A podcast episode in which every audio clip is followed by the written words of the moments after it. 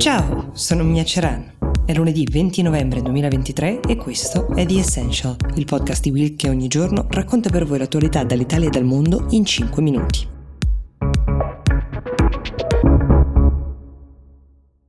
La notizia con cui apriamo questa settimana ha generato un vero e proprio terremoto nel mondo del tech, ma non solo. Parliamo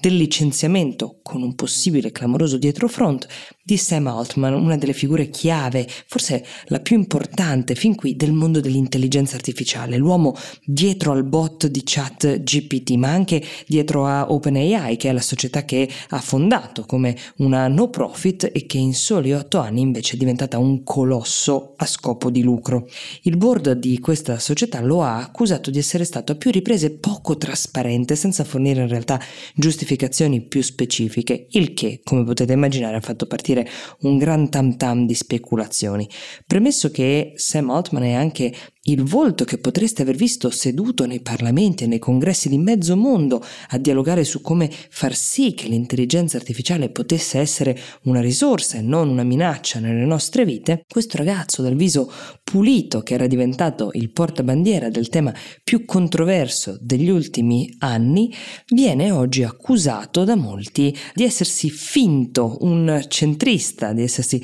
diciamo posizionato tra chi vuole spingere la tecnologia dietro l'intelligenza artificiale potenziale per vederne il massimo potenziale senza curarsi troppo dei possibili effetti negativi e chi invece ne invoca uno sviluppo più lento, più regolato per evitare danni per l'umanità intera. Lui, a detta dei detrattori, forse anche a detta di coloro che nel board hanno lavorato per la sua defenestrazione, è in fondo il più cinico dei capitani di industria mascherato da persona dialogante. Insieme ad Altman se ne sono andate anche alcune figure chiave di questa azienda, facendo partire voci incontrollate che raccontano di come domani potrebbe nascere proprio da questi esuli la società che scalzerà OpenAI nel dominio del mondo dell'intelligenza artificiale. Dentro OpenAI invece resta per ora Ilya Sutskever. Lui è da sempre una voce più cauta e pare che abbia più volte contestato ad Altman il fatto che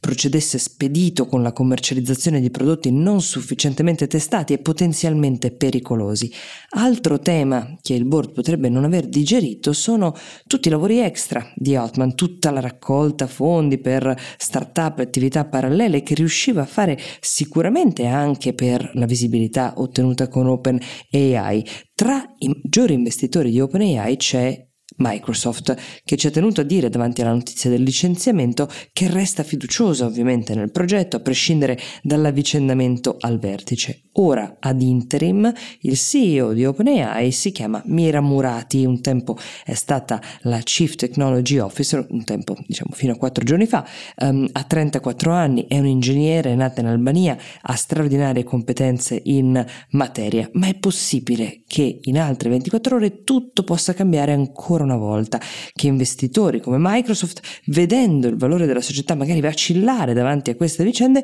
premano e lavorino per il ritorno di Altman, al quale inevitabilmente seguirebbe un cambio di tutti i vertici. Ma il tema etico sotto traccia resta. OpenAI nasce, come vi dicevo, come un ente no profit con la missione dichiarata di cercare il bene dell'umanità, ma poco dopo Altman inizia a finanziarla raccogliendo capitali con una for profit, raccoglie capitali monstre e se Altman incarna oggi un imprenditore pioniere che ha intenzione di vedere fino in fondo cosa la sua creatura possa diventare, ma anche quanto sia in grado di generare profitto, Ilya Sutskever, l'uomo che ha guidato il board contro di lui, incarna invece il tecnologo che in nome dell'etica sceglie la strada più lenta e più cauta per evitare che la macchina si ribelli allo scienziato come in una spaventosa riedizione non fiction di Frankenstein. C'è chi, riferendosi al possibile ritorno di Altman, cita la parabola per cui ad un certo punto Steve Jobs stesso fu cacciato dalla Apple. L'occasione era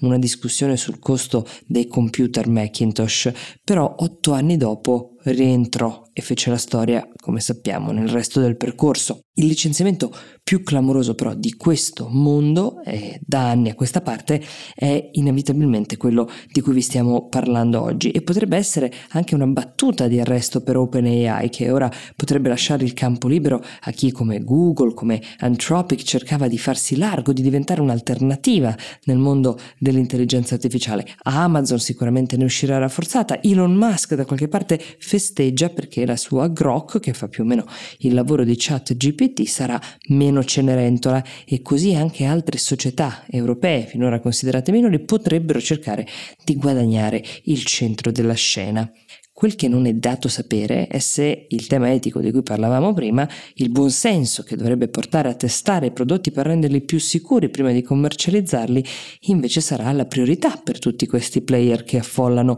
il mercato, o se la priorità invece sarà il mercato.